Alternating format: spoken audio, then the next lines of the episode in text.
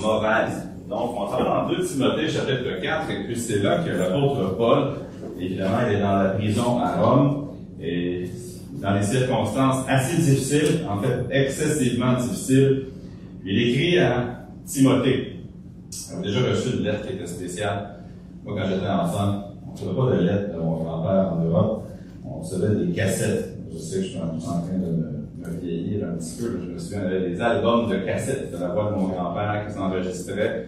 J'avais toujours hâte qu'on voyait une cassette arriver, puis je pouvais entendre la voix de mon grand-père que je voyais aux trois ans. C'était toujours un moment excitant, mais des fois, qu'est-ce qu'il avait à dire, c'était émotif. Et c'était lourd de sens parce qu'il y avait des choses à dire. Il savait peut-être que son jour approchait. Je connaissais le Seigneur, par contre. Mais dans 2 Timothée, chapitre 4, je vais lire à partir du verset 14 et lire jusqu'au verset 18. Ça nous dit ici, Alexandre le forgeron m'a fait beaucoup de mal. Le Seigneur lui rendra selon ses œuvres. Garde-toi aussi de lui, car il s'est fortement opposé à nos paroles. Dans ma première défense, personne ne m'a assisté, mais tous m'ont abandonné. Que cela ne leur soit point imputé. C'est le Seigneur qui m'a assisté, qui m'a fortifié, afin que la prédication fût accomplie par moi et que tous les païens l'entendissent et j'ai été délivré de la gueule du lion. Le Seigneur me délivrera de toute œuvre mauvaise, et il me sauvera pour me faire entrer dans son royaume céleste. À lui soit la gloire au siècle des siècles. Amen. Avez-vous déjà été dans une situation où vous avez trop de temps pour penser, trop de temps pour réfléchir? Euh, je sais que pour plusieurs personnes, ça serait un luxe de pouvoir freiner le train de la vie et avoir le temps de penser. Le temps nous manque des fois pour penser. Peut-être qu'un jour vous étiez en vacances, peut-être sur une plage, peut-être à marcher, peut-être vous étiez en congé de maladie, en congé pour une raison quelconque. Le train de la vie s'est arrêté et là vous aviez le temps de penser. Et lorsque tu as le temps de penser, des fois c'est positif, d'autres fois ça peut être douloureux. Peut-être que pour vous, ce moment-là, c'est tous les soirs. Peut-être que quand les enfants sont couchés, peut-être que lorsque euh, vous êtes tranquille dans la maison, vous n'arrivez pas à dormir parce qu'il y a des choses qui vous traversent l'esprit. Non seulement le temps de penser, mais le, temps de ressentir. De ressentir les blessures, de ressentir les douleurs, de ressasser des vieux souvenirs parfois désagréables. Ressentir la peine, la douleur, les trahisons, les blessures. Ressentir les faux frères, ressentir les faux amis réentendre les paroles, relire des messages textes ou des courriels. Ici, Paul est dans une situation où il y a beaucoup de temps pour penser, beaucoup de temps pour réfléchir. Il est en prison à Rome. Il n'est pas dans n'importe quelle prison à Rome. Il est dans une prison qui est appelée la prison Mamertime. C'est froid, c'est humide, et même c'est une prison que les égouts de Rome, selon qui vous lisez, les égouts de Rome pouvaient couvrir le plancher de cette prison. Imaginez, là, vous êtes les pieds dans les égouts de la ville de Rome. Et j'ai eu l'image ici, j'espère qu'elle va être visible. Vous voyez en bas, c'est là que Paul aurait été. La prison maritime, c'est là qu'on croit que Pierre a passé ses derniers jours. Paul également aurait passé ses derniers moments dans cette prison-là. Vous voyez en haut, au premier étage, si on veut, c'est là que vous avez la prison régulière. Ensuite, il y a un trou dans le plancher. Puis en dessous, de, ça, il y a quelque chose qui était probablement une citerne à l'origine, faisait partie des égouts de Rome, mais c'était la partie inférieure de cette prison-là. C'est probablement que Paul était assis. Il fait froid. Maintenant, il y a un indice dans notre texte, on ne l'a pas lu ce verset-là, mais qu'est-ce que Paul veut que Timothée amène? Amène mon manteau que j'ai laissé chez Carpus. Fait froid. C'est humide. Amène aussi les livres, surtout les parchemins. Il y a le temps. Il y a du temps pour lire, il y a du temps pour étudier. Et vraiment, c'est une circonstance très, très difficile pour Paul. Et dans son écriture ici, il énumère des choses qui lui ont été faites, sa réaction à ce qui avait été fait. Mais gloire à Dieu, la réaction de Paul, elle est toujours pleine de grâce. Toujours régie non par sa chair, mais par le Saint-Esprit. Euh, sa, réaction, elle est remplie d'assurance quant à l'œuvre du Seigneur, à ce que Dieu va faire. Seule exception, il n'est pas tellement certain comment ça va se finir pour les frères en Christ qui l'ont abandonné. Il dit simplement que cela ne leur soit point imputé, mais il ne sait pas trop comment ça va finir. Mais dans ces quelques versets, nous trouvons, je crois, un puissant et un rassurant message. Euh, si vous êtes un enfant de Dieu, Dieu va vous délivrer de toute œuvre mauvaise. Tout ce qui pourrait être fait contre vous, je ne dis pas que Dieu va enlever la circonstance, je ne dis pas que Dieu va empêcher les blessures, mais Dieu vous délivrera de toute œuvre mauvaise, c'est un fait. Et si nous vivons à la lumière de cette vérité-là, cela va affecter notre façon de voir les autres autour de nous et ça va également affecter nos réactions envers eux. Remarquez premièrement avec moi dans les versets 14 et 15 le mal de la part d'un ennemi. Remarquez ce qui a été fait à Paul par cet homme, Alexandre le forgeron, verset 14. Alexandre le forgeron m'a fait beaucoup de mal. Le Seigneur lui rendra selon ses œuvres. Garde-toi aussi de lui, car il s'est fortement opposé à nos paroles. Alexandre, c'est un homme qui travaillait le bronze. Le mot qui est traduit forgeron, c'est un mot qui, un homme qui travaille avec le cuivre, l'airain, le bronze, très précisément. Maintenant, si vous avez déjà vu un forgeron travailler avec le métal, il le chauffe. Une fois que le métal est chauffé, il va le plier, il va le frapper, peut-être avec un marteau ou avec un autre instrument, pour que le métal prenne la forme que le forgeron veut qu'il prenne. Et si je peux me servir de l'image d'un forgeron, Alexandre, c'était quelqu'un qui avait souvent frappé sur Paul. Je ne sais pas si c'est son métier, il, il, amenait ça dans le monde spirituel, mais avez-vous quelqu'un dans votre vie, ou avez-vous eu quelqu'un dans votre vie qui semble prendre un malin plaisir à vous frapper dessus? Ça peut être un collègue de travail, peut-être c'est quelqu'un dans la parenté, peut-être que c'est un voisin, je ne sais pas, mais quelqu'un qui non seulement aime s'opposer à vous, mais vous fait souvent mal. Quelqu'un qui aime, s'il le peut, vous faire mal paraître. Quelqu'un qui aime parler en mal de vous. Quelqu'un qui aime s'en prendre à votre réputation, quelle que soit la chose. C'est plausible et possible, en fait, que c'était un mal au ministère de Paul, parce que ça nous dit il s'est fortement opposé à nos paroles. Donc, clairement, le message que Paul prêchait, le message de l'Évangile, Alexandre Forgeron ne manquait pas une occasion d'essayer de s'opposer à l'œuvre de Dieu. Nous savons maintenant qui était cet Alexandre. Euh, c'est dur à dire. Il y a quelques Alexandres dans le Nouveau Testament. On sait que dans 1 Timothée 1.20, il y avait un autre, ben, c'est peut-être le même, on ne sait pas. Il y avait un Alexandre que Paul avait livré à Satan afin qu'il apprenne à ne pas blasphémer. Quelqu'un qui avait été tellement persistant dans sa rébellion spirituelle que Paul est arrivé au point, il a dit, écoute, la seule solution pour un homme comme ça, c'est que Satan fasse de lui ce qu'il veut, le crible comme le froment, et que finalement, peut-être, qu'arrivé au bout de lui-même, cet homme-là se repentira. Peut-être que c'est le même Alexandre, peut-être que c'en est un autre. On sait que c'est Alexandre dans 1 Timothée, puis Alexandre dans 2 Timothée habitaient la même ville, parce que clairement, dans la ville où Timothée est, c'est la ville d'Éphèse.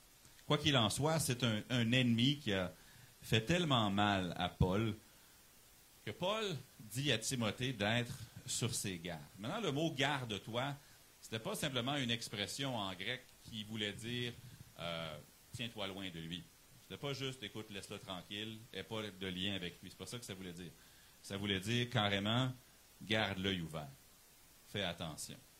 Ne te tourne pas le dos sois sur tes gardes avec cet homme-là, lorsque cet homme-là dans les parages. Maintenant, je pose cette question. Est-ce que vous avez déjà eu, peut-être que vous avez présentement un Alexandre dans votre vie? Moi, j'en ai eu. Probablement que vous aussi.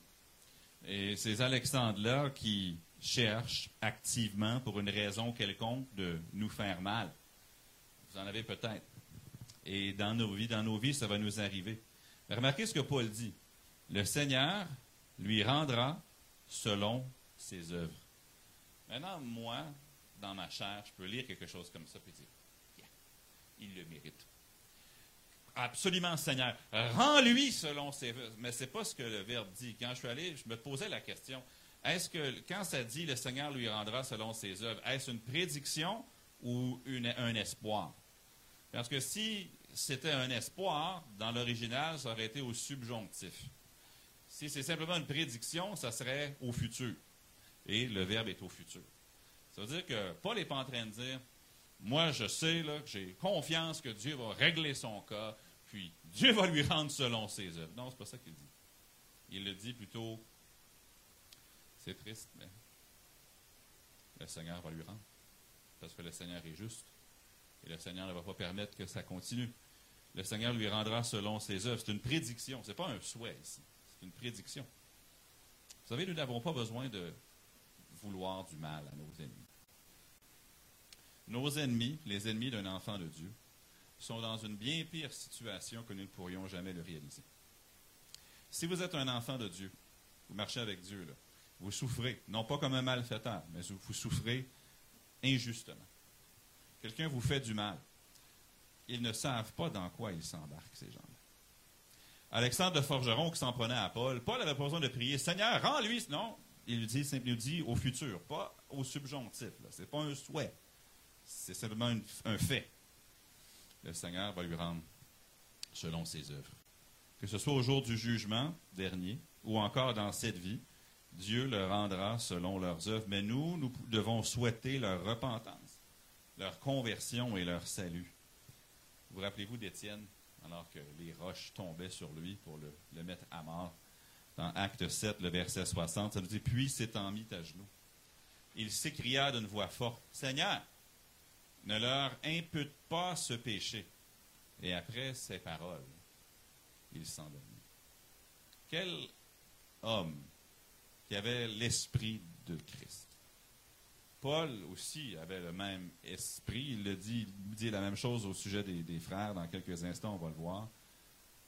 Mais alors que vous, peut-être, on est en milieu de semaine, peut-être que déjà cette semaine, il y a quelqu'un qui vous a fait mal. Intentionnellement. Peut-être qu'il y a quelqu'un qui aime vous faire mal, puis qui continue à chercher à vous faire mal. Peut-être même vous êtes un enfant, peut-être un, enfant à l'école, ça peut être un adolescent, quelqu'un qui aime vous narguer, se moquer de vous, vous faire mal. Qu'est-ce qu'on fait dans ce temps-là? Ben, voici ce que je pense qu'on devrait faire. Faites prier quelque chose comme suit. Encore, ce n'est pas les mots de la prière qui comptent, mais j'espère que vous allez remarquer l'esprit de la chose. Seigneur, tu sais qu'un tel m'a fait beaucoup de mal me fait mal. Tu vois ma douleur, tu comprends. Et je sais, selon ta parole, que tu vas lui rendre selon ses œuvres. Mais garde-moi de devenir amer. Et aide-moi à chercher et à désirer sa repentance, son salut et son bien. J'ai besoin que tu le fasses en moi par ton esprit. Amen. Je ne sais pas pour vous, mais il y a des moments dans ma vie où j'ai dû surmonter la haine ou la colère ou même l'amertume par la prière. Seigneur, fais quelque chose en moi qui va être à l'encontre de ma chair. Quelque chose qui ne vient pas de moi, mais qui vient de toi et ton œuvre en moi. Paul avait un homme comme ça. Un Alexandre, quelqu'un qui lui a fait pas mal seulement, beaucoup de mal. À répétition, bang, bang, bang. Autant Alexandre frappe sur son enclume dans son atelier, autant chaque fois qu'il a l'occasion, il frappe sur Paul. Bang, bang, bang. Et il a été efficace parce que Paul est à la fin de ses jours, il est dans la prison, qu'on a regardé l'image. Il a le temps de penser. Il écrit ses dernières paroles. Imaginez, le, il prend certaines des dernières lignes de ce qu'il va écrire dans ce monde. Pour, il parle d'Alexandre. Quelqu'un qui lui a vraiment fait mal. Puis il dit à son fils dans la foi Timothée, il dit, fais bien attention, ne tourne pas le dos.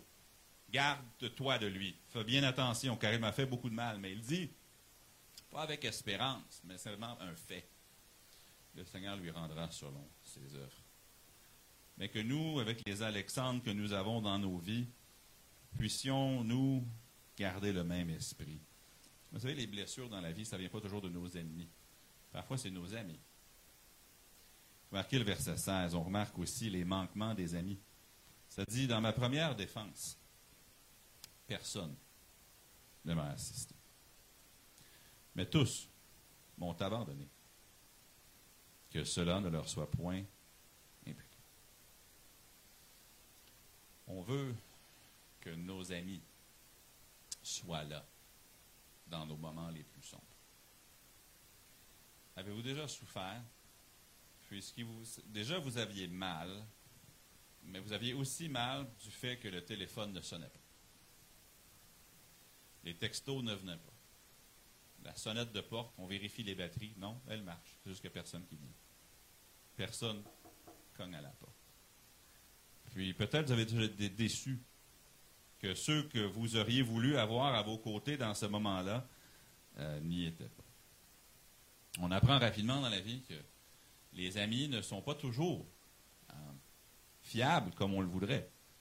Des fois, on voudrait que le pasteur appelle, il n'appelle pas aussi vite qu'on aurait voulu. Nos frères et nos sœurs en Christ l'échappent aussi des fois. Et parfois, la tentation est forte de s'appuyer là-dessus. De dire, ah ouais, ils sont comme ça. Eh bien, ils ne me verront pas dimanche. Ou, etc. Dans ma vie, ça m'est arrivé d'avoir mal puis de me demander comme pourquoi est-ce qu'un tel ou un tel ne m'a pas appelé? Je ne parle pas de gens dans la salle ici ce soir, je parle juste en général. Et ça arrive à tout le monde aussi.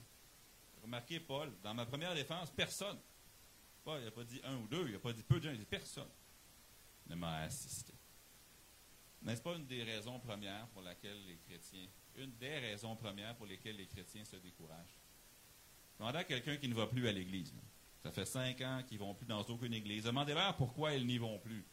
Souvent, une réponse va suivre, comme Ah, ben, dans tel moment, il n'était pas là. Souvent, c'est comme ça. Ou peu importe la situation, pas seulement dans les églises, mais le manquement des amis parfois fait mal. Le jour est venu où Paul allait être retiré de la prison pour aller se défendre devant le tribunal. Elle allait faire ce qui était appelé son apologie, sa défense légale. Lorsqu'on va au tribunal, surtout quand on est innocent, on s'attend à ce que nos amis soient là. Qu'ils soient des témoins ou non, on s'attend à se tourner et voir dans les bancs des amis. Et si les amis sont en voie de pouvoir témoigner en notre faveur, on s'attend à voir des amis aussi témoigner pour nous. C'était sans doute une attente que Paul avait aussi. À combien plus forte raison quand on est l'apôtre Paul et que les chrétiens de partout dans l'Empire ont une dette de reconnaissance envers nous? Rappelez-vous ce qu'il a écrit à Philémon, il a dit, écoute, tu n'es pas obligé de faire ce que je dis, mais je te rappelle que tu me dois aussi ton âme. Euh, euh, vraiment, l'apôtre Paul, c'était quelqu'un que, honnêtement, il pouvait appeler à peu près n'importe qui parmi les croyants, puis juste, les gens lui devaient une faveur ou était en dette, avait une dette de reconnaissance envers lui. Mais remarquez ce que Paul dit. Personne ne m'a assisté. Encore là, je me suis attardé au mot.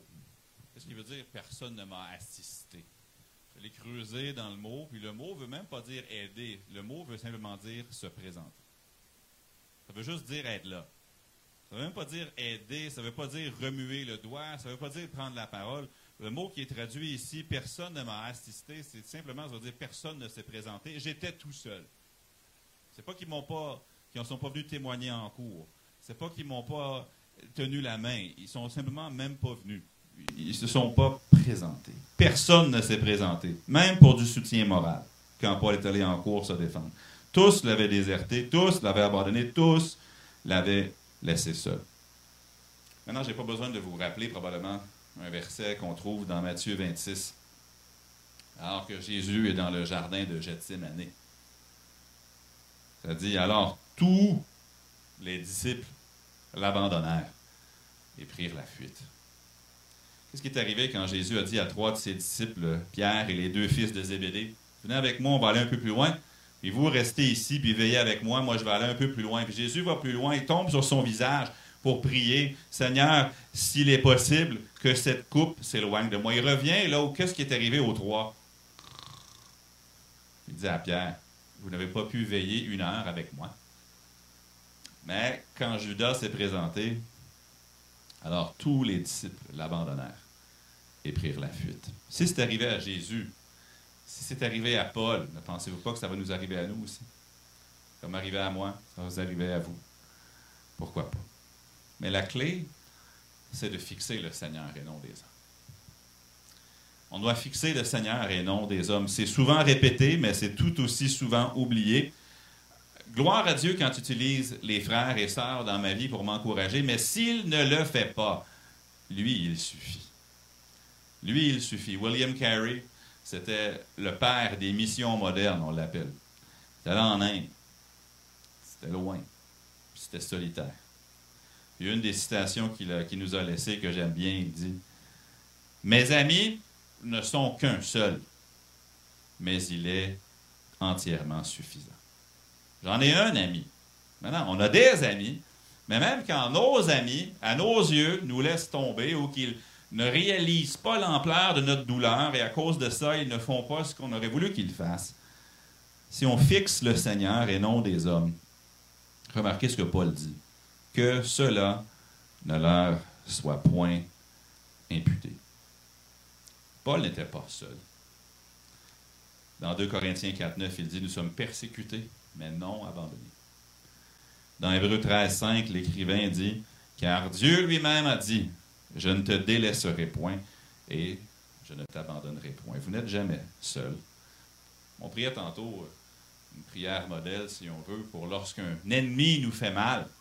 Mais qu'en est-il lorsqu'un ami nous fait mal par sa négligence? Seigneur, tu vois les blessures que j'ai à cause de gens sur qui je pouvais penser pouvoir compter.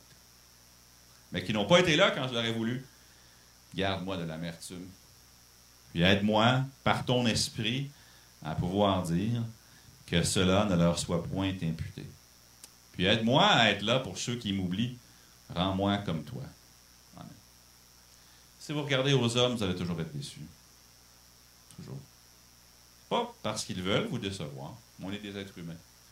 Lequel d'entre nous, ne levez pas la main, mais lequel d'entre vous, d'entre nous ne s'est jamais senti coupable? J'aurais dû l'appeler.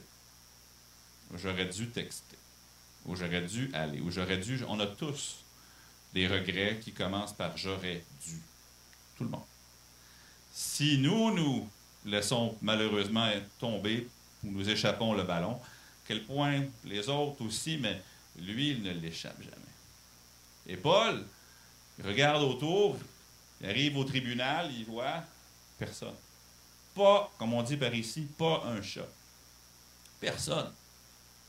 Mais il n'était pas seul. Remarquez le verset 17 et 18, la force du Seigneur. C'est le Seigneur qui m'a assisté. Et qui m'a fortifié. Afin que la prédication fût accomplie par moi et que tous les païens l'entendissent et j'ai été délivré de la gueule du lion. Le Seigneur me délivrera de toute œuvre mauvaise et il me sauvera pour me faire entrer dans son royaume céleste. À lui soit la gloire au siècle des siècles. Amen. J'aime les paroles qui commencent le verset 17. C'est le Seigneur qui m'a assisté et qui m'a fortifié. C'est le Seigneur. C'est les mêmes paroles que Jean a dites à Pierre alors qu'ils sont en train de pêcher puis ils n'attrapent rien. Ils voient cet étranger sur le, rivage pardon, dans Jean chapitre 21. Et puis ils ne reconnaissent pas Jésus, c'est après la résurrection du Seigneur Jésus. Puis l'étranger sur le rivage leur dit, Mes enfants, avez-vous quelque chose à manger? Non. Jetez le filet sur l'autre côté et vous trouverez. Puis là, ils jettent le filet de l'autre côté, puis là, les filets commencent à se déchirer par les poissons. Puis Jean regarde Pierre et dit, C'est le Seigneur. Puis là, Pierre se jette dans l'eau, puis il va jusqu'à Jésus. Même mot ici, c'est le Seigneur. Dans le verset 17, on voit l'expression qui est opposée à ce que les, au verset 16. Personne ne l'a assisté, mais il dit c'est le Seigneur qui m'a assisté. Puis encore, c'est le même mot ici. On, voyait il y a un instant que quand ça disait personne ne m'a assisté, ça veut dire personne n'était là. Personne ne s'est présenté. Mais ici, c'est le même mot. C'est le Seigneur qui était là. Il ne dit pas c'est le Seigneur qui m'est venu en aide. Il le dit après. Mais avant de dire ça, il dit c'est le Seigneur qui était là. Quand je suis seul dans ma prison, le Seigneur est là. Quand je suis seul dans ma douleur, il est là. Quand je me tourne, puis qu'il n'y a aucun être humain qui est venu m'assister, le Seigneur est là. Il ne manque jamais. Il est tout le temps là. il se présente toujours. Il est toujours là marquer son assistance pour le présent. C'est le Seigneur qui m'a assisté. Encore, c'est le mot paristémie qui veut dire le Seigneur s'est tenu présent avec moi. C'est lui qui était là.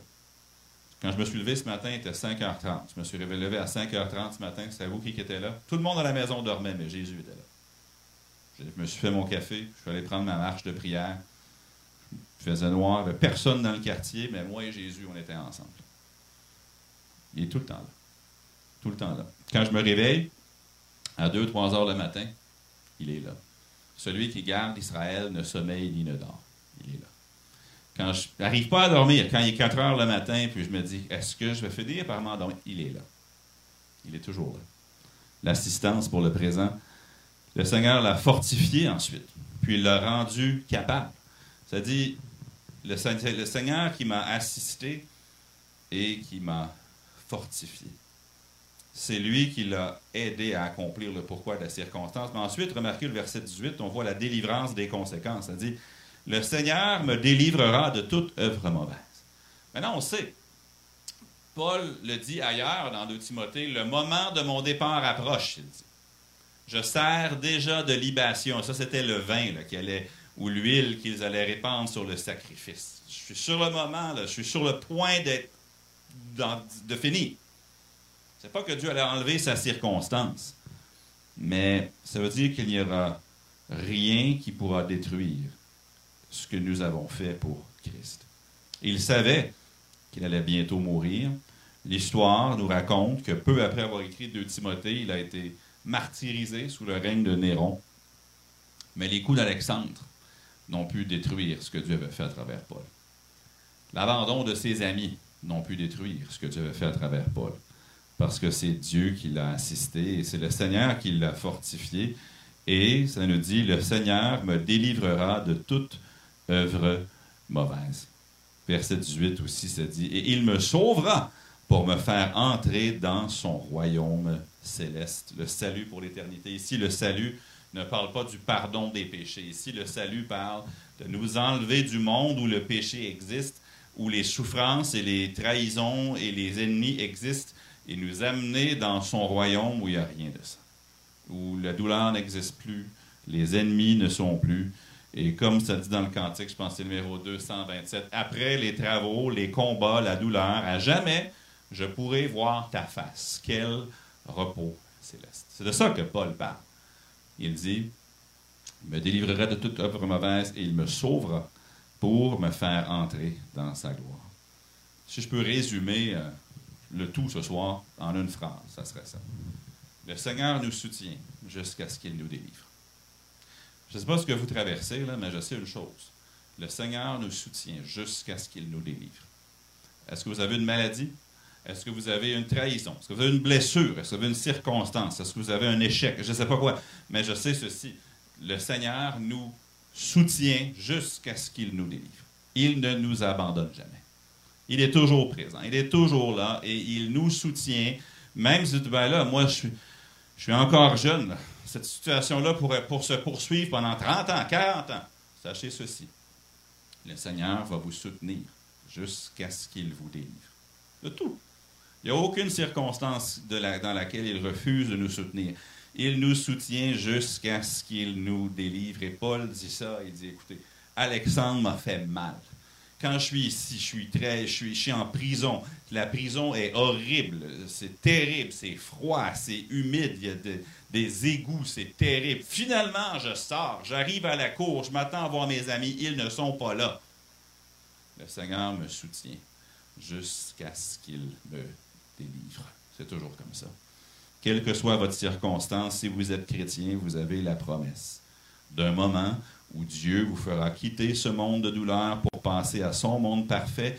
Et d'ici là, il promet de ne pas vous abandonner et de demeurer tout suffisant, entièrement suffisant si vous vous confiez en lui. Alors, je poserai cette question. Pas besoin de me répondre, mais répondez en vous-même.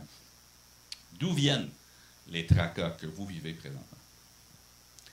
Vont être différents de ceux de Paul. Est-ce que c'est des ennemis? Est-ce que c'est un sentiment d'abandon? Est-ce que c'est euh, c'est quoi? D'où viennent vos tracas en ce moment? Mais dans un cas comme dans l'autre, quelle que soit la source, il suffit. Il est présent. Si vous avez la misère à vous endormir ce soir, il est là avec vous. Si vous vous levez, vous réveillez à 3 heures le matin parce que vous êtes tellement en, en angoisse, il est là. Il est toujours là. Il vous assiste. Dans le contexte ici, le mot assister, ça veut dire il est là. Puis il vous fortifie.